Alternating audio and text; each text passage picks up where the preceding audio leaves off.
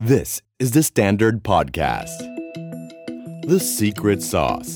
Executive Espresso. สวัสดีครับ ผมเคนนักครินทร์และนี่คือ The Secret Sauce Executive Espresso สรุปความเคลื่อนไหวในโลกเศรษฐกิจธุรกิจแบบเข้มข้นเหมือนเอสเปรสโซให้ผู้บริหารอย่างคุณไม่พลาดประเด็นสำคัญ หมัดต่อหมัดครับ มาร์คซักเกอร์เบิร์กตอนนี้ประกาศสงครามชัดเจนกับทีมคุก ทีมคุกก็ไม่ยอมนะครับ โต้กลับอย่างรวดเร็ว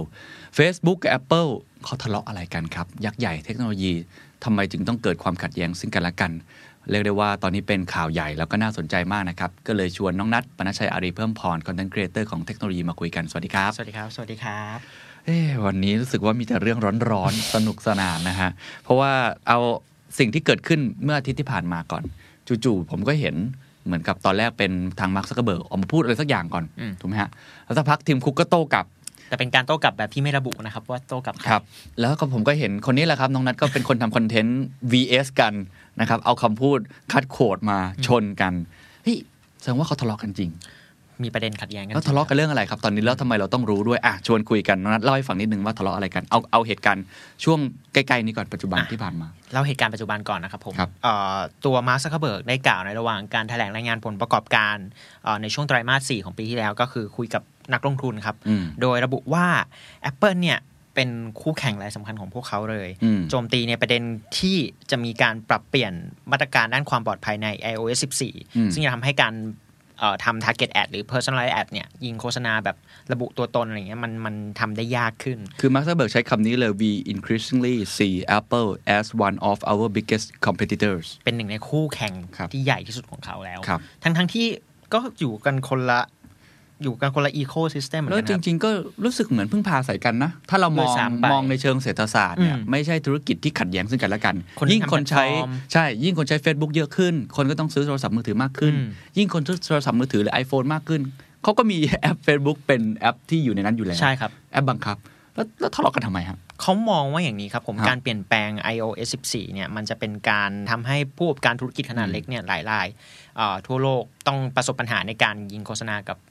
ลูกค้า ืมยังไงเขาปรับยังไง iOS ปจบยั ริง ไ ๆ ต้องย้อนกลับไปแต่แรกเลยครับ ผมขอเท้าความไกลนิดหนึ่ง อ๋อ อันนี้ไม่ได้ทะเลาะกันแค่ครั้ง ไม่ได้ นี้ เพิ่ จ ง ริง ทะเลาะกันครัๆบจริง ๆ มันคุกกรุ่นมานานแล้ว จริง ๆ มันลากยาวมาตั้งแต่ปีที่แล้วแล้ว อ่ะเชิญครับ ลองเล่า ใน ให้ฟัง ช่วงนั้นครับ ผมเดือนมิถุนายนเอ่อทาง Apple ได้ประกาศอัปเดต iOS 14 ออกมา อืม ซึ่ง iOS 14 เนี่ย เป็นระบบปฏิบัติการบน Apple นะครับ ผมก็คือ iPhone ที่เรา อืม ต้องใช้งานกัน ครับ ความหมายของการอัปเดตตรงนี้ครับเอ่อเขาได้เพิ่มมาตรการด้านความปลอดภัยขึ้นมา โดยการเพิ่มทางเลือกให้ผู้ใช้งานเลือกได้ว่าจะให้แอปต่างๆ เนี่ยติดตามข้อมูลการท่องอินเทอร์เน็ตในแอป อืม หรือเว็บอื่น ๆ หรือไม่ อืมซึ่งถ้าเกิดใครที่อันนี้มันอัปเดตแล้ว ยังครับผม ยัง ตอนแร แต่ กเนี่ยเขาประกาศว่าคือ roll out ตัว อ่า iOS 14 คือกันยาใช่ไหมฮะ ครับ แต่เขาเลื่อนตรงนี้ออกไป เพราะมันเป็นประเด็นขัดแย้งกันเลื่อนมาปีนี้ ค ค รั รั บบ นัดมีมีแคปหน้าจอมาให้ด้วยเดี๋ยวขึ้นหน้าจอสำหรับคนที่ชม อืม YouTube ให้นะครับ จะเห็นเลยว่ารูปเขาเขียนว่าอนุญาตให้ Facebook ติดตามกิจกรรมของคุณในแอป และเว็บไซต์ของบริษัทอื่น หรือไม่คุณเลือกได้ ใช่เลือกได้ แล้วเขียนว่าบอกแอปไม่ให้ติดตาม หรืออนุญาต คือปกติจะไม่มี ไม่วิมีธีการ ตรงนี้ ทำแบบนี้ ปกติรู้ว่าเราอัปเดตแอปเนี่ย จะอนุญาตให้ตามไม่ตามแท็กโลเคชันหรือไม่แท็กเนี่ย ส่วนใหญ่มันเป็นเรื่องของในแต่ละแพลตฟอร์ม ใช่ครับ ตกลงกันเอง แบ็กเอนข้างหลัง เอออ ม แต่ว่าจู่ๆเนี่ยยังไม่ทันเข้าไปใน Facebook เลย อืม อัปเดต iOS คือถ้าเป็น iOS 14 ใหม่แล้วมีการอัปเดตตรงนี้ขึ้นมาในปีนี้ ครับ แล้ว ก็จะได้ใช้งานฟีเจอร์ตรงนี้ครับ อ่าแล้วอันนี้มันไปกระทบ Facebook ยังไงล่ะครับเนี่ย ปัญหาก็คือพอเกิดตรงนี้ปุ๊บ สมมุตินะครับ ในกรณีที่ว่าอ่ะสมมติพี่เคน ครับ เลือกดูยาปลูกผมใช่ไหมครับ ใน อ่า เว็บไซต์หรืออะไรเงี้ย แหม นะ เลือกได้ดีมากอ่ะเชิญครับ ดูยาปลูกผมในเว็บไซต์ในในแอปอื่น อืม ๆ ทีนี้เนี่ยพอกลับมาเล่น Facebook พี่เคนเคยสังเกตไหมครับว่าบางทีแอปเอ่อตัวแอดยาปลูก ครั ผ บ มอาจจะเด้งกลับมาอีกรอบ อ่าประจำประ อัน จำ นี้คือการที่ Facebook สามารถแชร์ข้อมูลกับ Third Party หรืออา แพลตฟอร์มอื่น ๆ ได้ทำให้เขารู้ว่า เอ้ยเรากำลังสนใจอะไรอยู่ณขณะนี้ อ่าใช่ เพราะว่าเวลาพี่เห็นน้องนัดเสิร์ชพวกของเล่นผู้ใหญ่ ใน Google พอมาดูใน Facebook ก็จะยิง Target Ad อ่าเป็น ของ แบบ เล่นผู้ใหญ่ ครับผมใช่ครับ ใช่ไหม ผม ฮะ ก็จะสนใจ Target แอดเอ่อของเล่นผู้ใหญ่ใน Facebook ครับ อันนี้ก็คือมันเป็นรายได้หลักของ Facebook เลย ใช่ คือมันทำให้ Personalized Ads เนี่ย สื่อสารไปยังกลุ่มเป้าหมายได้ มีโอกาสที่จะซื้อหรือเป็นลูกค้าของเขาได้ง่ายขึ้น อืม ทำให้เขามีรายได้จากค่าโฆษณาตรงนี้ ซึ่งปัจจุบันครับผม Facebook มีรายได้จากค่าโฆษณาอยู่ที่ประมาณ 98%เ เรียกว่าเกือบทั้งหมดแหละ กือบทั้งหมด ก็คืออันนี้เลยยิ่งยิ่งแอดตรงนี้มันถูก placement หรือวางไว้ในถูกจุด แล้วสมมุติว่าน้องนัดคลิกเข้าไปในเว็บไซต์นะครับของเล่นผู้ใหญ่จริง อืม ๆ ก็เหมือนว่า target แอดนี้มันตรง ใช่ ตาม ครับ ความต้องการ ใช่ครับ ถูกไหมคนที่ ก็มีโอกาสจะ เป็น ซื้อ เป็นร้านขายของเล่นอ่ะผู้ใหญ่เนี่ยก็จะพยายามที่จะซื้อแอดเพิ่มเติม ถูกต้อง ใน เพราะเขา Facebook เห็นว่ามัน effective ครับ ครับผม เช่นเดียวกันกับจริง ๆ ในประเทศไทยครับ ถ้าเราไปดูวงการสื่อ เราทราบอยู่แล้วว่าแลนด์สเคปของสื่อเป็นยังไงเนาะ อืม มาทางออนไลน์เติบโตขึ้นมากเอ่อวงการสื่อเนี่ยถ้าไปดูตัวเลขของออนไลน์ที่ลงเงินโฆษณา ครับ เกินประมาณ 80-90%มาจาก 2 เจ้าใหญ่เท่านั้น อืม ก็คือ Facebook Google Google คือ YouTube และ Google นั่นแหละ ครับ ก็คือยิงไอแอดนี่แหละ ถูกไหมฮะ อืม ซึ่งจะจะยิงได้แม่นก็คือต้องมีการทำ targeting ad จาก tracking ข้อมูลต่าง อ่าจากแพลตฟอร์มอื่นๆด้วย ใช่ครับ อ่าครับ อืม โอเค ๆ เรื่องตรงนี้ก็เลยทำให้ Facebook ไม่พอใจ อืม อ๋อเพราะว่ามันจะทำให้รายได้ของเขาได้รับผลกระทบ แบรนด์เองก็จะเห็นว่าเฮ้ยพอเราไม่สามารถสื่อสารข้อมูลหรือทำโฆษณาหรือการตลาดเนี่ย แล้วมันเกิดเอฟเฟกตีฟน้อยลง เราคอนวินส์คนที่จะเป็นผู้ใช้งานให้มาเป็นผู้บริโภค หรือเป็นลูกค้า อืม ว่าที่ลูกค้าของเขาในอนาคตได้น้อยลงเนี่ย มันก็ทำให้เขาอาจจะตัดสินใจสเปนเงินกับค่าโฆษณาตรงนี้น้อยลง อืมเรียกได้ว่านี่มาเขาว่าตีกลางใจกลางเมืองเลย ถูกต้องของ กลาง Facebook ไข่แดงของเขาเลย ใช่ ซึ่งเป็นแหล่งรายได้ของเขา ใช่ครับผม เออแล้วทำไม เอ่อ ทำไมผมถามนิดนึงว่า แล้วทำไม Google ถึงถึงไม่ได้ออกมาโวย เพราะจริง Google ก็ทำลักษณะ targeting ad เยอะมากเหมือนกัน มตรงนี้ผมเข้าใจว่ามันคนละแพลตฟอร์มกันครับผม อืม ของ Google ก็คือ Android ใช่ไหม ครั ฮะ บ เขาก็ไม่ได้พูดถึงเรื่องนี้เลย ไม่ได้มีการพูด อืม อะไรถึงเรื่องนี้ เพราะว่าอย่างที่บอกก็คือก็ยังพึ่งพา Google ก็พึ่งพารายได้จากค่าโฆษณาเหมือนกัน ใช่90% เพราะฉะนั้นเขาก็เลยไม่ได้แอคทีฟในเราไม่ได้เห็นเขาใน อ่า ในออกมาเคลื่อนไหวในประเด็นนี้ หรืออาจจะเป็นไปได้ว่า Google ก็อาจจะคนใช้ Android น่าจะเยอะกว่า เยอะ ด้วย เยอะ ก็ เย เป็น อะ ไปได้ มากๆครับเยอะ ถูกไหม ผู้ใช้ Android เยอะกว่า iOS อยู่แล้วฮะ ใช่หมายถึงว่าคนที่ใช้ iOS เนี่ยบางทีเขาอาจจะใช้ Safari อ่า อาจจะเป็นไปได้ ค ถู รับ กไหมฮะอาจจะไม่ได้โยงกับ Google ใช่ Google รู้สึกว่ามีโลก Android อยู่ อันนี้เราเราตั้งสมมติฐาน ครั นะ บ เพราะจริง ๆ ในเรื่องของไอ้ data privacy เอามาใช้ data activation เนี่ย มัน ครับ ไม่ใช่แค่ Facebook อย่างเดียว ใช่ อ่ะแต่ว่าอ่ะแน่นอนผมเป็นมาร์คซักเบิร์กผมก็คงจะโวยเหมือนกันแหละครับ จู่ๆนี่ทำไมต้องมายุ่งกับแพลตฟอร์มของฉันด้วยเนี่ย ใช่ อ่าแล้วมาร์คซักเบิร์กโต้ตอบยังไง คือมาร์คซักเคเบิร์กในตอนเดือนตุลาคมปีที่แล้วมาร์คซักเคเบิร์กก็พูดเลยครับว่าความเปลี่ยนแปลงที่จะเกิดขึ้นในครั้งนี้จะสร้างผลกระทบเชิงลบให้กับธุรกิจขนาดเล็กผู้ประกอบการ SME แล้วก็การฟื้นตัวของเศรษฐกิจที่จะเกิดขึ้นในปี 2021 ครับ รวมถึงในเดือนธันวาคมครับผมเขายังได้ซื้อแอดโฆษณา อืม หน้าหนังสือพิมพ์ อืม เว็บไซต์เอ่อินสตาแกรมทุ อื ก ม อย่างเลย เพื่อ standing up to Apple for small business everywhere อันนี้เป็นชื่อแคมเปญของเขา เฮ้ยใช้คำนี้เลย ใช่ครับ เดี๋ยวนะ เดี๋ยวนะจู่ๆลงชื่อ Facebook ชัดเจนด้วย ใช่ครับ เดี๋ยวผมขึ้นให้ถ้าใครดู YouTube นะครับ ชัดเจนเลยเขียนว่า we standing up to Apple for small businesses everywhere เหมือนกับว่า อืม เราพยายามลุกขึ้นยืนนะครับ สู้กับ Apple เพื่อที่จะทำให้ไ ช่วยเหลือ ช่วยช่วยเหลือธุรกิจขนาดเล็กหรือ ใช่ SME ทั่วโลก อืม เฮ้ย มันมี เขา อย่างนี้ด้วยเหรอฮะ เขาลงลงแคมเปญนี้จริงจังมากเขา แล้วลงในหนังสือพิมพ์ ทุก ทั่วๆไปเว็บไซต์ทั่วๆไปเลย ใช่ครับ แล้วก็มีหน้าเว็บไซต์เอ่อของตัวแคมเปญนี้ด้วยว่าเขาต้องการที่จะเหมือนช่วยเหลือ Speak up เนี่ย for small business อ่า ทำจริง เขาใช้ จัง คำว่า เลย small businesses deserve to be heard ก็คือเสียงของธุรกิจขนาดเล็กควรที่จะได้รับการได้ยิน อืม อ้าวแต่ว่าอ่ะถ้าเกิดอยู่ในเว็บไซต์ตัวเองก็ไม่ว่ากัน แต่นี่ไปลงแอดในหนังสือพิมพ์ด้วย ทุกอย่างทำทุกช่องทางเลยฮะ โอ้ เพื่อรณรงค์ตรงนี้ แล้วก็ให้เหตุผล 2 อย่างครับ นี่เรียก ผ ว่าม เปิดหน้าชกเลยนะเนี่ย เอาอัดตรงๆเลยว่า ฮะ แบบทำอย่างนี้มันไม่ถูกนะ ครับ Facebook บอกอย่างนี้ครับผม ครับ ว่าการกระทำของบริษัทเทคโนโลยีของ Apple เนี่ย อืม จะทำให้เกิดผลกระทบกับเอ่อตัวธุรกิจขนาดเล็กจำนวนมาก อืม รวมไปถึงอุตสาหกรรมสื่อโฆษณาที่จะถูกเขย่าครั้งใหญ่ เนื่องจากเขาบอกอย่างนี้ครับว่า 44%ของ SME บน Facebook เนี่ยเริ่มใช้ Personal l i g e Ads ใน อืม ช่วงโควิด แล้วก็ผลจากการศึกษาโดยดีร้อยเนี่ยพบว่าถ้าเกิดไม่มี Personal l i g e Ad แล้วเนี่ยการแสดงผลของโฆษณาในกลุ่มธุรกิจขนาดเล็ก จะเฉลี่ยทำให้รายได้จากยอดขายของผู้ประกอบการเหล่านั้นเนี่ยหายไปในสัดส่วนมากกว่า 60%ของการสเปนซื้อแอด ก็คือการใช้ไอ้ personal ad เนี่ยมันจะไม่ effective เหมือนเดิม ถูกต้อง แล้วส่วนใหญ่คนที่ซื้อเนี่ย 44%เนี่ยมันคือ SME ใช่ ใช่ไหมก็บูได้ว่า เฮ้ย ถ้าเกิด Apple ทำอย่างนี้ไม่ถูกต้องนะ ไม่ถูก สมมุติว่าผมปิดไอ้ฟังก์ชันเมื่อกี้บอกไม่อนุญาตไม่อนุญาตทุกคนปิดไม่อนุญาตมาร์คซักเบิร์กกำลังพยายามจะบอกว่า SME ก็จะซวย ใช่ ถูกไหมฮะ อืม โอ้โหนี่เป็นการเขาเรียกว่าจับ SME มาเป็น มั ตัวประกัน ใช่ โอ้ แล้วมีคำพูดอีกในนั้นเขียนว่าในขณะที่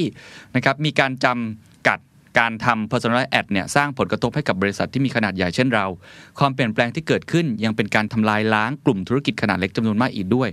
ทั้งยังถือเป็นการเพิ่มความท้าทายให้กับผู้ประกอบการในช่วงที่โควิด -19 ระบาดอีกนะโอ้โห นี่เรียกได้ว่าโยนระเบิดลูกใหญ่เอาผู้ประกอบการรายเล็กมาเป็นพวก เราไม่ได้รับผลกระทบนะ อ่า แต่ผู้ประกอบการได้รับผลกระทบ อ๋ออ่ะโอเค พูดแบบนี้ครับ ครับอ่ะแล้วยังไงต่อฮะ อีกข้อหนึ่งครับที่เขายกมาเป็นเหตุผลก็คือมองว่าการกระทำของ Apple ในครั้งนี้เนี่ยจะเป็นการทำลายฟรีอินเทอร์เน็ตอย่างที่ผมได้กล่าวไว้ อืม ก็คือเอ่อเมื่อแพลตฟอร์ม หรือผู้บริการแพลตฟอร์มโซเชียลมีเดียต่างๆเนี่ยมีรายได้จากค่าโฆษณาลดลง ครับ เพราะฉะนั้นแล้วเขาก็จำเป็นต้องคิดโมเดลในการทำเงินจากตัวเอ่อคนใช้งาน อืมอืมอืม โดยการอาจจะคิดเป็นโมเดล subscription ขึ้นมา สมมุติจะใช้ Facebook อยู่อาจจะต้อง subscribe เดือนต่อเดือนอยู่ที่ประมาณ 300 หรือร้อยอันนี้ผมผมแค่ตีต่างขึ้นมาก่อนนะครับผม คือคือ อาจ อันจะเป็น แรก โมเดลนี้ อันแรกเนี่ยพยายามปกป้องผู้ประกอบการ อืม อันที่สองนี่พยายามเริ่มโยนความผิดไปแล้ว อืม ให้กับ Apple อันนี้อ่ะอ่านอ่านตีความ อ่า ตามนี้นะ ใช่ ผมไม่ได้ ใช่ บอกว่าเขาพูดอะไรอย่างนั้นนะแต่ว่ามันมันแสดงสะท้อนอย่างนั้นเลยว่า อืม เฮ้ยถ้า Apple ทำอย่างเงี้ย อืม Facebook ก็อยู่ไม่ได้ดิ อืม ถูกไหมเพราะ Facebook ไม่ได้ก็อาจจะต้องทำการเก็บเงินคนเล่น subscription อืม แล้วก็ทำให้กลายเป็นว่าไม่มีฟรีอินเทอร์เน็ตต่อไป เราก็ต้องผู้ใช้งานเราก็ต้อง อ่า แบบรับต้นทุนด้วยตัวเอง ครับโอ้โหนี่อ่ะแล้วยังมีข้อมูลอะไรเพิ่มเติมอีกครับ คืออย่างนี้ครับผม รัน อ่า แคมเปญอีกใช่ไหม รันแคมเปญตรงนี้แล้วก็บอกครับว่าเอ่อตัว Apple เนี่ยเหมือนดำเนินธุรกิจที่เข้าข่ายการผูกขาด อืม เพราะเขาบอกว่า อืม ทำไมในเมื่อตัวเองกำหนดขอบเขตของการ tracking ข้อมูลของแอปอื่นๆ แต่ทำไมไม่กำหนดกับแอปของตัวเองบ้างล่ะเช่น iMessage หรือ Map หรืออะไรอย่างเงี้ยฮะ อืมอืม แล้วก็รวมถึงเรื่องของการคุกคามนักพัฒนา ครับ เอ่อแอปบน App Store ด้วย เพราะว่าปีที่ผ่านมาถ้าเราเห็นก็จะมีประเด็นเรื่องที่ Apple ตกเป็นข้อพิพาทกับการหักค่าคอมมิชชั่นฟรีหรือค่าธรรมเนียม ครับ จาก Developer เนี่ยอยู่ในอัตราประมาณ 30%ซึ่งเอ่อนักพัฒนาหลายคนเขามองว่าเป็นเป็นจำนวนที่สูงไป ก็เหมือนหักค่า GP นั่นแหละ ใช่ ครับ ตรงนี้ก็ทำให้ทาง Apple เนี่ยก็เลยต้องปรับเปลี่ยนนโยบายตัวเอง โดยการหั่นลงเหลือ 15%สำหรับเอ่อนักพัฒนาที่มีรายได้ต่อปีไม่ถึง 1 ล้านดอลลาร์สหรัฐ ซึ่งนี่เพิ่งเริ่มมีผลไปหนึ่งมกรา ใช่ครับผม 2021ที่ผ่าน ใช่ ก็ อัน จะ นี้ ทำให้รายได้ Apple ลดลงด้วยสิ อ๋อ ถูกไหม ไม่ไม่มากขนาดนั้นครับผมเพราะว่ารายได้หลัก ๆ ของ Apple ทุกวันนี้ยังมาจากกลุ่มเอ่อโปรดักที่เป็นฮาร์ด เอา แวร์ ฮาร์ดแวร์อยู่ แต่ว่าก็แสดงว่าถ้าที่ฟังก็คือ Apple ก็ฟังเสียง ฟัง Facebook เหมือนกัน ครับ หรือว่าจ ใช่ ริง ๆ มันมีคนโจมตีหน้านี้อยู่แล้ว ไม่ ด้วย ไม่ใช่เสียงของ Facebook ครับ แต่ว่ามีคนโจมตีของเขาด้าน ครับนี้อยู่แล้วยังปีที่แล้วก็เป็นประเด็นกับ Fortnite ผู้พัฒนาเกเอ่อตัวเกม ครับ นะที่ยอดนิยม อืม เขาก็เลยจำเป็นจะต้องปรับหรือทำอะไรบางอย่าง ครับ เพื่อแสดงให้เห็นว่าเออเขาไม่ได้นิ่งนอนใจนะในประเด็นเรื่องการพัฒนา หรือการเก็บค่าส่วนแบ่งจาก ครับ พัฒนา อ่ะนี่เป็นฝั่งของ Facebook นะฮะโดยสรุป 2 อย่าง Facebook บอกว่า เฮ้ยยูทำแบบนี้ก็กระทบผู้ประกอบการรายเล็กสิ ครับ ปกติเขายิงอุตสาห์ยิงไอตัว Target Ad เนี่ยอย่างดีเลย แล้วก็ได้รายได้คืนกลับมา คุณไปปิดกั้นเขาก็ไม่ได้ effective สิใช่ไหมสองก็คือว่า เฮ้ยทำแบบนี้เดี๋ยวฉันเก็บตังค์ขึ้นมาฟรีอินเทอร์เน็ตจะไม่เกิดขึ้น โอ้นี่เป็นฝั่ง Facebook อ่ะเราลองไปฝั่ง Apple ไหมหรือว่าประเด็นความขัดแย้งมันเป็นยังไงเพราะจริงๆจุดเริ่มต้นต้องบอกว่า Apple ดำริอะไรขึ้นมาหรือทำไมถึงต้องเริ่มนโยบายแบบนี้ ครับ เท่าที่ผมดูก็คือแสดงว่าเขาคอนเซิร์นเรื่อง Data Privacy นั่นแหละ อืม ถูกไหม ใช่ แต่ ครับ ว่าเขาอาจจะไม่ได้คำนึงว่า Facebook จะมาเปิดหน้าชกอะไรแบบนี้ ผมคิดว่าเขาอาจจะคาดการไว้อยู่แล้วแหละว่าจะต้องเจอผลกระทบแบบนี้ อืม อืมแต่ไม่ได้คิดว่าจะเปิดหน้าชกแรงอย่างขนาด ครั นี้ บ อย่างที่พี่เคนว่าไว้ อ่ะ จริง ๆต้องเล่าอย่างนี้ครับผม ครับ ว่าเอ่อในฐานะของผู้พัฒนาเทคโนโลยีเนี่ย Apple มีความพยายามจะสร้างภาพของการเป็นผู้พัฒนาเทคโนโลยีที่ให้ความสำคัญกับ Privacy ของข้อมูลคผู้รั ใช้ บ งานเป็นอย่างมาก อืม โดยเฉพาะในช่วงหลังๆเนี่ยเราจะเห็นมาตลอดเลยว่าตั้งแต่เกิดกรณีของ Cambridge Analytica ครับ เอ่อทาง Apple เองหรือผู้พัฒนาเทคโนโลยีเจ้าอื่นๆทั่วโลกเนี่ยก็เริ่มหันมาให้ความสำคัญเรื่องนี้มากขึ้น อืม ช่วงหลังเราจึงได้เห็นครับว่า Apple เนี่ยซื้อสื่อโฆษณาเป็น ad o u t p o m หรือเรื่องอะไรเงี้ยเกี่ยวกับเรื่องความเป็นส่วนตัวข้อมูลของผู้ใช้งานเยอะมากๆ แล้วก็พยายาม build awareness เรื่องนี้ว่า เอ้ยเขาเป็นเรื่องที่เขาให้ความสำคัญนะ อืม ตรงนี้ครับผมมันก็โยงมาได้กับตรงนี้ว่าการเปลี่ยนแปลงมาตรการตรงเนี้ยมันคือการพยายามจะสร้างภาพลักษณ์ของ อืม การเป็นผู้พัฒนาเทคโนโลยีที่ให้ความสำคัญกับข้อมูลความเป็นส่วนตัวของ ครั ผู้ บ ใช้งาน อืมซึ่งเขาก็อาจจะลงมือทำจริงด้วยแหละ ไม่ใช่ ใช่ การสร้างภาพเดียวแต่พยายามจะบอก แล้วก็จริง ๆ เราเห็นเลยว่า สื่อสาร ทีม ต คุ ล ก อด ทีมคุกก็พยายามที่จะพูดถึงเรื่องนี้บ่อย ใช่ครับ ไม่ใช่แค่เรื่อง Data Privacy อย่างเดียว ทีมคุกเนี่ยพยายามจะพูดในมุมของความเป็น global citizen เยอะมากเนาะ ครับ เรื่องของ equality ความเท่าเทียม เรื่องของ diversity นี่ชัดเจนมาก เปลี่ยนเป็นสีสีรุ้ง ใช่ ไปเดินขบวนใน LGBTQ หรือว่าในแง่ของสิ่งแวดล้อม ก็พยายามจะพูดถึงเรื่องนี้ว่าพยายามที่จะให้บริษัทตัวเองเนี่ย อืม ลดการใช้ขยะเรื่องของ emission CO2 อะไรต่างๆ ค่อนข้างเยอะมากเหมือน ถึง กัน แม้จะโดนผู้ใช้งานตำหนิเรื่องการไม่แถมอะแดปเตอร์ชาร์จแต่เขาก็ให้เหตุผลเรื่องนี้นะครับ อย่างอะ ว่า แดปเตอร์ชาร์จหรือไอหูฟังเองก็ตาม ใช่ ที ครับ ก็บอกว่าที่ไม่แถมเพราะว่ายังใช้ได้อยู่ อุปกรณ์ยูมีอยู่แล้วนี่เราเคยแถมให้อุปกรณ์อื่นมันยูนิเวอร์แซลอยู่แล้ว ฮะ ใช่ก็เลย คือพยายามมาในทางนี้มากขึ้น ใช่ครับ อืม แล้วแล้วพอเกิดเหตุการณ์แบบนั้นเกิดขึ้นทีมคุกโต้กลับยังไง จริง ๆ อันนี้ผมยกกลับไปนิดนึงนะค ครั รับบ ตอนนั้นเนี่ยในเวลานั้นนะครับปีที่แล้วเนี่ยไม่ใช่ อืม ทีมคุกตอบโต้โดยเองนะครับผมมีการรายงานข้อมูลว่า Apple เนี่ยออกมาตอบโต้ว่าป๊อปอัพเรื่องการเตือนแอดแท็กกิ้งเนี่ยเด้งขึ้นมาเนี่ยมันเหมือนเป็นแค่การออกแบบเรื่อง UX UI เท่านั้นให้ผู้ใช้งานรู้นะว่าตร อื ง ม เนี้ยเขาสามารถเลือกได้ด้วยตัวเอง อืม คือจริง ๆ แล้ว Facebook ยูจะเก็บข้อมูลก็เก็บต่อไปได้ อืม ความหมายคือเราไม่ได้ห้ามยูเลยด้วยซ้ำว่าจะ tracking ข้อมูล แต่เราแค่ต้องให้อนุญาตจากผู้ใช้งานก่อน อืม อืมเพราะฉะนั้นแล้วมันก็ still free เหมือนประมาณว่า still free to collect all data ครับ อืม ขึ้นอยู่กับผู้ใช้งานว่าเขาจะอนุญาตหรือไม่ ซึ่งเป็นผู้ฟังก็คงรู้สึกว่าเหตุผลไม่ขึ้นอยู่ดี ใช่ เพราะว่าถ้าเกิดมาทางนี้ ผมเชื่อว่าผู้บริโภคหลายคนโดยเฉพาะในยุโรปคอนเซิร์นเรื่องนี้มาก อืม ถูกไหมก็อาจจะติ๊กไม่อนุญาต ใช่ โอ้ทีนี้ก็ซวยมาทาง Facebook สิครับ ซึ่งผมมีโอกาสได้เข้าไปดูคอมเมนต์จากผู้ใช้งาน ครับ The Standard View แล้วแล้วก็ The Standard เพจแดง อ่า ของเรานะครับผมก็ส่วนใหญ่ให้ความเห็นอย่างนี้ครับผมว่าเอ้ยเขาเชียร์ Apple นะในกรณีนี้ เพราะรู้สึกว่าตัวเองก็ควรจะได้สิทธิ์เลือกในการควบคุมความเป็นส่วนตัวของตัวเอง แต่ก็จะมีบางคนที่บอกเหมือนกันครับผมว่า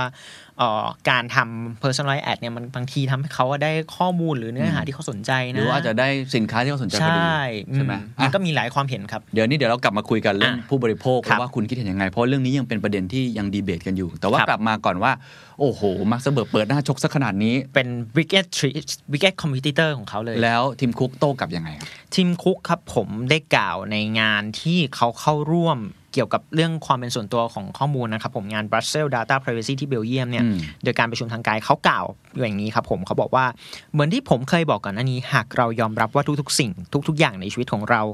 สามารถถูกมัดรวมและขายได้จนเป็นเรื่องปกติในที่นี้หมายถึงข้อมูลนะครับ อืม เช่นนั้นเราเนี่ยเราก็จะสูญเสียมากกว่าแค่ข้อมูล เพราะนั่นหมายถึงการสูญเสียอิสระหรือเสรีภาพของความเป็นมนุษย์ อืมอืมใช้คำดีนะครับ หากการดำเนินธุรกิจเกิดขึ้นจากการชี้นำผู้ใช้งานด้วยวิธีการต่างๆ และอาศัยการแสวงหาประโยชน์จากข้อมูลด้วยการที่ไม่มีทางเลือกให้กับตัวผู้ใช้งานเลยฉะนั้นแล้วพวกเขาก็ไม่ควรจะได้รับคำสรรเสริญเยินยอจากเรา ตรงกันข้าม พวกเขาควรจะได้รับคำติฉินเหยียดหยามมากกว่า อืมอืม ในช่วงเวลาที่การบิดเบือนข้อมูลและทฤษฎีสมคบคิดต่างๆเนี่ยผุดขึ้นมาอย่างมากมายด้วยผลงานของอัลกอริทึม เราไม่สามารถปิดตาทำเป็นไม่รู้ไม่ชี้และแซงทำเป็นว่าทฤษฎีทางเทคโนโลยี เช่นการสร้าง engagement เป็นสิ่งที่ดีและยั่งยืนสำหรับคนทุกคน อืมอืม เห็นอะไรไหมครับพี่เคนเขาไม่ได้กล่าวถึงแพลตฟอร์มไหนเป็นพิเศษเลย คือไม่ได้พูดชื่อ Facebook เท่านั้น เอง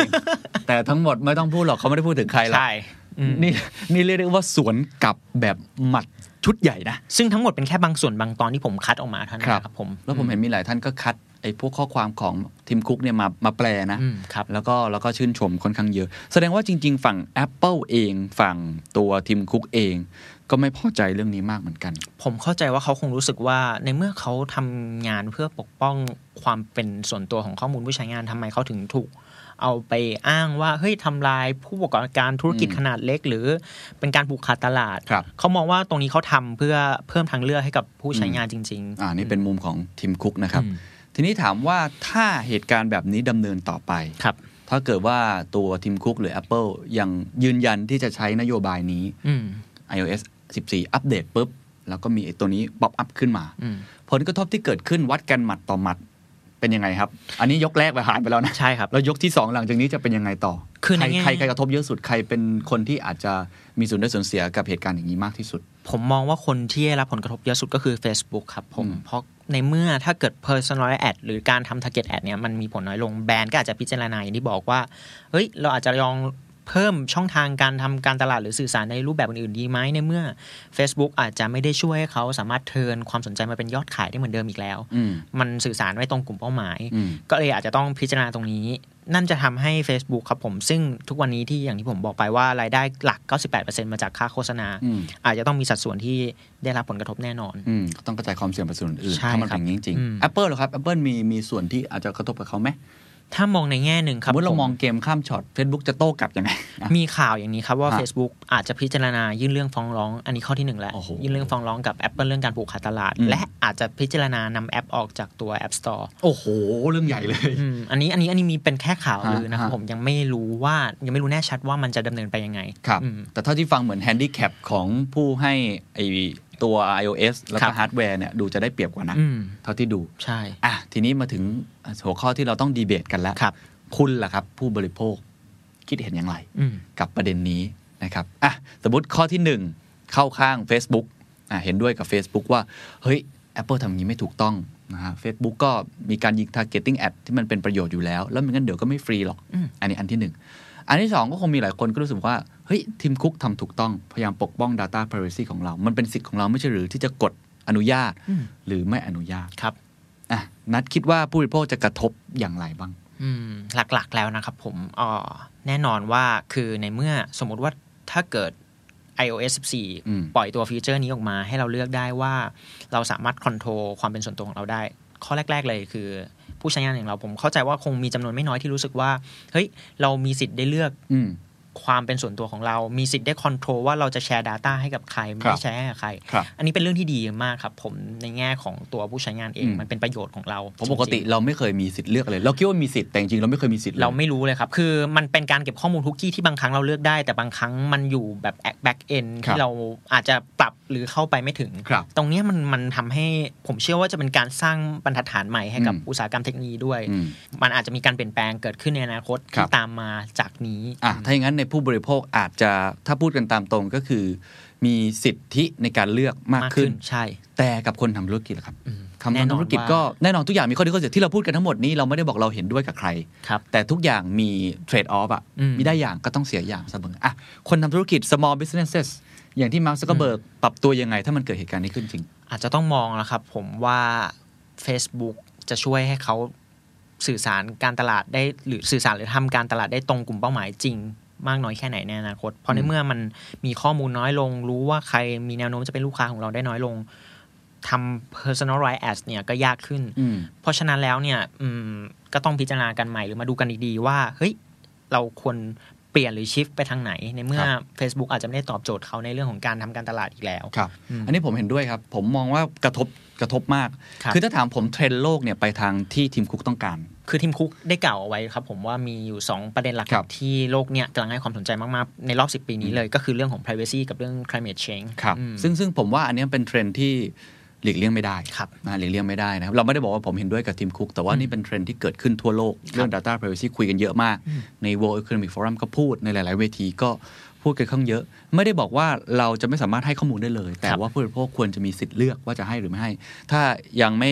อ่าเห็นแตกฉานในประเด็นนี้ลองไปอ่านหนังสือเซเปียน อืม นะครับหรือว่าหนังสือของ อ่าคุณโนเวลยูอาร์ฮาร์เรรีเนี่ยอีกเล่มหนึ่งชื่อ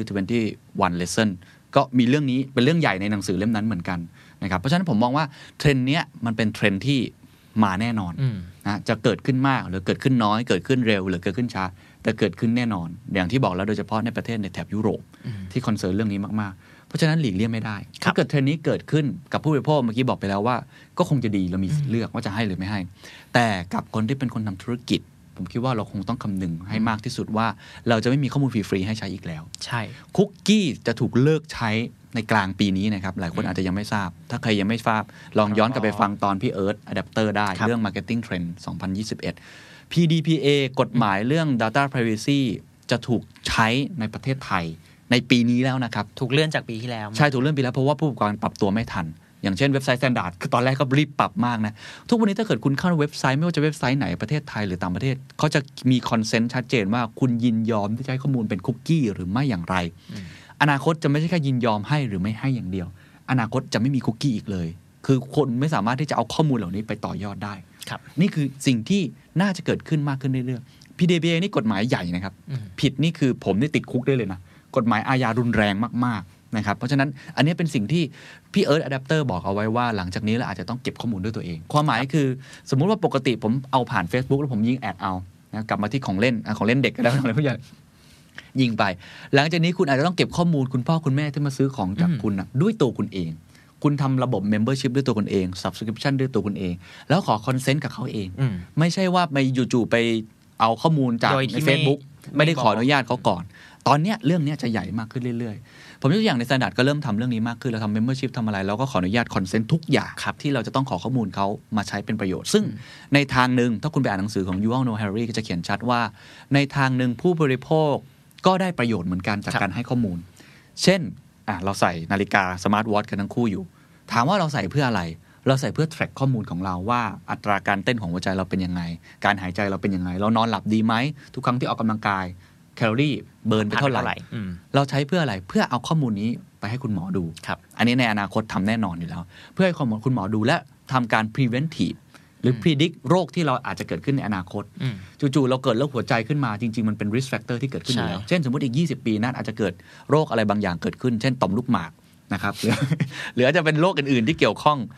น้องนัทป้องกันได้ตั้งแต่วันนี้ ครับ เพราะว่ามีตัวเลข predict มี ได้ Data ที่อยู่ในมือของเรา ใช่ เอง เพราะฉะนั้นเขาถึงบอกว่าคนเราจะอายุยืนขึ้น เพราะ ครับ เราไม่ต้องรอให้เกิดโรค อืม แล้วเราค่อยมารักษา เพราะมันไม่ทันการ ครับ แต่เราเตรียมตัวตั้งแต่วันนี้ preventive ซึ่งจะ preventive ได้ต้องมีข้อมูล อืม อันนี้คือตัวอย่างหนึ่งที่แสดงให้เห็นว่าจริง ๆ หลายอย่าง ข้อมูลไม่ใช่สิ่งไม่ดี ครับ บางครั้งเรายินยอมที่จะให้ข้อมูล ตัวอย่างที่เห็นชัดเจนที่สุดที่ผมอยากจะยกคือจีนครับ อืม จีนนี่เรียกว่า data privacy นี่น่าจะเป็นศูนย์นะฮะ ในเรื่องของความปลอดภัยอะไรต่าง ครับ ๆ แต่คนในประเทศจีน ผมเคยได้พูดคุยกับอาจารย์อาร์มแล้วอาจารย์นะเขารู้สึกว่าเขายินดีที่จะให้ อืม อย่างเช่นโควิด -19 เขา track ข้อมูล health กาเห็นรเดิ ชั น ดเจน ทาง เลย คุณไปไหนเขารู้หมดนะครับ อืม แต่เขารู้หมดมีกล้องวงจรปิด track AI track Facebook หน้าได้ ใช่ทำหมดแต่เขาสามารถคอนเทนโลกได้ดีขึ้น อืม คุณยอมแลกไหมล่ะ อืม ระหว่างสุขภาพกับข้อมูล อืม คุณยอมแลกไหมล่ะระหว่างสุขภาพ กับสิ่งที่คุณอาจจะได้คืนมาอื่นๆ อาจจะเสียสูญสูญเสียอิสรภาพไปบ้าง ความเป็นส่วนตัวหายไป อ่าเรื่องแบบนี้เป็นเรื่องที่ต้องถกเถียงกั ครั น บ และเป็นเรื่องที่ไม่มีผิดไม่มีถูก ไม่มีเส้นตรงไหนที่อ่าต้องวางไว้ตรงนี้ แต่แต่ละประเทศแต่ละพื้นที่จะมีเส้นที่แตกต่างกันออกไป ครับ เรื่องนี้ถ้าเกิดสนใจลองไปศึกษาเนาะดูภาพยนตร์เรื่อง Social Dilemma อ่าใน Netflix หรือล่าสุดเนี่ยก็มีเรื่องของ minimal list less is now ขออภัยนะเป็นเป็นเรื่องของอ่า minimal list ที่เขาพยายามโยงเรื่องของการที่เราให้ข้อมูลคนไปแล้วเขาสามารถอ่า track ได้แล้วก็ยิงแอดได้ตรง แล้วเราก็สั่งซื้อของจากเมซอนอะไร อืม ก็ตามที ครับ ฉะนั้นก็อยู่ที่คุณแหละครับ ที่ว่าคุณคิดว่าประเด็นนี้จะเอ่อคุณให้ข้อมูลไหม หรือจริง ๆ คุณไม่ยินยอมที่จะให้ข้อมูล อืม แต่ก็ต้องแลกกัน อืม อ่าน้องนัทมีประเด็นยังไงบ้างครับเรื่องนี้ ผมเชื่อว่าอย่างนี้ด้วยครับเอ่อในอนาคตสมมุติว่าตรงเนี้ยมันกลายเป็นบรรทัดฐานแล้ว อืม มันแล้วเกิดผลกระทบมาก ๆ กับตัว Facebook หรือแพลตฟอร์มโซเชียลมีเดียอื่นๆเอง อย่างที่กล่าวไปในตอนต้นครับผมว่าเราอาจจะได้เห็น subscription model เกิดขึ้นกับตัวแพลตฟอร์มโซเชียลมีเดีย อืม ได้เว็บไซต์อย่างนี้เราเข้ากันอยู่แล้ว หมายถึงว่าเว็บสำนักข่าวต่างประเทศบางทีเขาคิดเป็น subscription model อยู่แล้ว ครับ ตรงนี้เนี่ยอาจจะมาโยกมาอยู่บนแพลตฟอร์มมากขึ้นในอนาคต อ่ะลองคิดต่อลองคิดต่อแพลตฟอร์มที่คุณใช้ธุรกิจที่คุณทำ อืม จะกระทบอย่างไรกับประเด็นนี้นะครับอันที่หนึ่งผมว่าต้องคิดต่อ อันที่สองก็คือในฐานะผู้บริโภคเอง คุณคิดว่าคุณยอมแลกข้อมูลไหม อืม กับเบนฟิตที่คุณอาจจะได้ ซึ่งบางทีไม่ใช่แค่เรื่องสุขภาพอย่างที่ผมเล่า อย่างเช่นอันใน YouTube ว่ากันตามตรง ถ้าเกิดว่า AI track เราได้ว่าเราชอบฟุตบอล อืม เราชอบเรื่องอากีฬา ครับ ทางน้ำอะไรก็ว่ากันไป แล้วเราดูเรื่องนั้นเยอะๆถูกไหมฮะมันก็จะเด้งขึ้นในส่วนที่เกี่ยวข้อง มันจะเสนอคอมเอ่อวิดีโอที่เกี่ยวกับเนื้อหาที่เราสนใจ ใช่ ขึ้นมาบ่อย แล้วก็ตรงความต้องการของเรา ครับ ถูกไหมฮะอันนี้ก็เป็นอีกประเด็นหนึ่งซึ่งมันอาจจะอ่าทำาให้คุณยินยอมที่จะให้ก็ได้ อืม นะครับสุดท้ายประเด็นที่ผมอยากจะพูดถึงก็คือว่าประเด็นของ data privacy หรือการทำไอ้ personal line ad เนี่ยหรือว่าเพื่อคอนเทนต์ที่ตรงโจทย์ในแง่ของมีเดียเนี่ยจะเป็นประเด็นที่ถกเถียงกันเยอะขึ้นมากขึ้นเรื่อยๆนะครับเช่น Facebook Facebook เนี่ยเหมือนเหมือนโลกนะ อืม ตอนนี้ประมาณ 2,000 กว่าล้านคนแล้วใช่ไหม 2,000 กว่าใช่ครับ ครับ ล่าสุดเอ่อไตรมาสที่ผ่านมาเนี่ยมีผู้ใช้งานทั่วโลกอยู่ที่ประมาณ 2,800 ล้านราย เกือบ3,000ล้าน นี่คือโลกที่มีประชากรอยู่เยอะที่สุดในโลกนะครับ เป็นประเทศที่ใหญ่ที่สุดในโลกไปแล้ว ใช่ ถูกไหมันใหญ่กว่าจีน ใหญ่กว่าอินเดียด้วยซ้ น ำ Facebook Nation จริง ๆ ใครคืออ่ะใครคือผู้นำในในประเทศเนี่ย ใครคือก็อด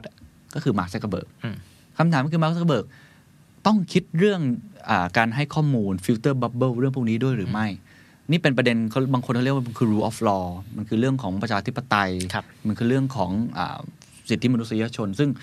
ยกตัวอย่างอย่างโดนัลด์ทรัมป์ อืม ใช่ไหมเราเห็นชัดเจนเลยว่าทวิตเตอร์เป็นคนแรกที่แบนก่อน แบรนด์ถาวรเลยนะค แบ รับ นถาวรเลย เพราะว่าเขามองว่าเฮสปีดนี้สร้างความเกลียดชัง และทำให้คนเข้าไปที่ US Capitol หรือ ม รัฐสภา Facebook นี่มาท้าย ๆ นะ ใช่ แล้ว Facebook โดนโจมตีมาตลอด 4 5 ปี ตั้งแต่เลือกตั้งขึ้นมาว่าเขาเราเป็นตัวเริ่มต้น ที่ทำให้ทรัมป์เข้ามาดำรงตำแหน่ง เออ แต่ว่ามาร์คซักเบิร์พูดเสมอว่า ก็มันเป็นฟรีไม่ใช่หรอ อืม นี่คือฟรี อืม ฟรีแอเรียฟรีสปี Free ช speech คุณ นั่นอันนี้นได้หมด แต่คนก็จะมองอีกด้านหนึ่งแบบนี้เสมอ แต่ภายหลังก็บล็อกไปแล้วใช่ไหม ใช่ครับ อ่าอันนี้แหละเป็นประเด็นที่จะต้องถกเถียงกันมากขึ้นมันคือ ผมเริ่ามันคือ new threat มันคือความท้าทายใหม่ๆที่ต้องเพราะฉะนั้นอันเหตุการณ์นี้เป็นแค่เหตุการณ์ที่เป็นปลายภูเขาน้ำแข็ง อืม เดี๋ยวจะต้องมีการถกเถียงกันในเรื่องนี้อีกหลาย ๆ แอป หลาย ๆ แพลตฟอร์ม รวมทั้งตัวคุณเองด้วยเพราะตัวคุณเองจะต้องนะครับมีผลกระทบอย่างแน่นอน อืม อ่าก็เดี๋ยวคงมีอะไรอัปเดตคงมาเล่าสู่กันฟังอีก ได้ครับ นี่แค่ประมาณยกที่ 2 เองเท่า นั้น นะครับ เดี๋ยวลองดูว่าจะมียกต่อไปอย่างไรแล้วฝั่งเราที่เป็นกองเชียร์มวย ตรงนี้จะเชียร์ด้วยสายตาแบบไหน ใครจะต่อยเข้าเป้า หมัด มาดีไม่ดีดีกว่านะ คงไม่ใช่เชียร์ว่าใครชนะหรือแพ้ แต่ตัวคนเองนั่นแหละมีสิทธิ์กำหนด เพราะตัวคนเองก็เป็นหนึ่งในกรรมการและเสียงเชียร์คุณ มีเสียงที่ดังพอที่ทุกคนจะต้องรับฟัง สวัสดีครับ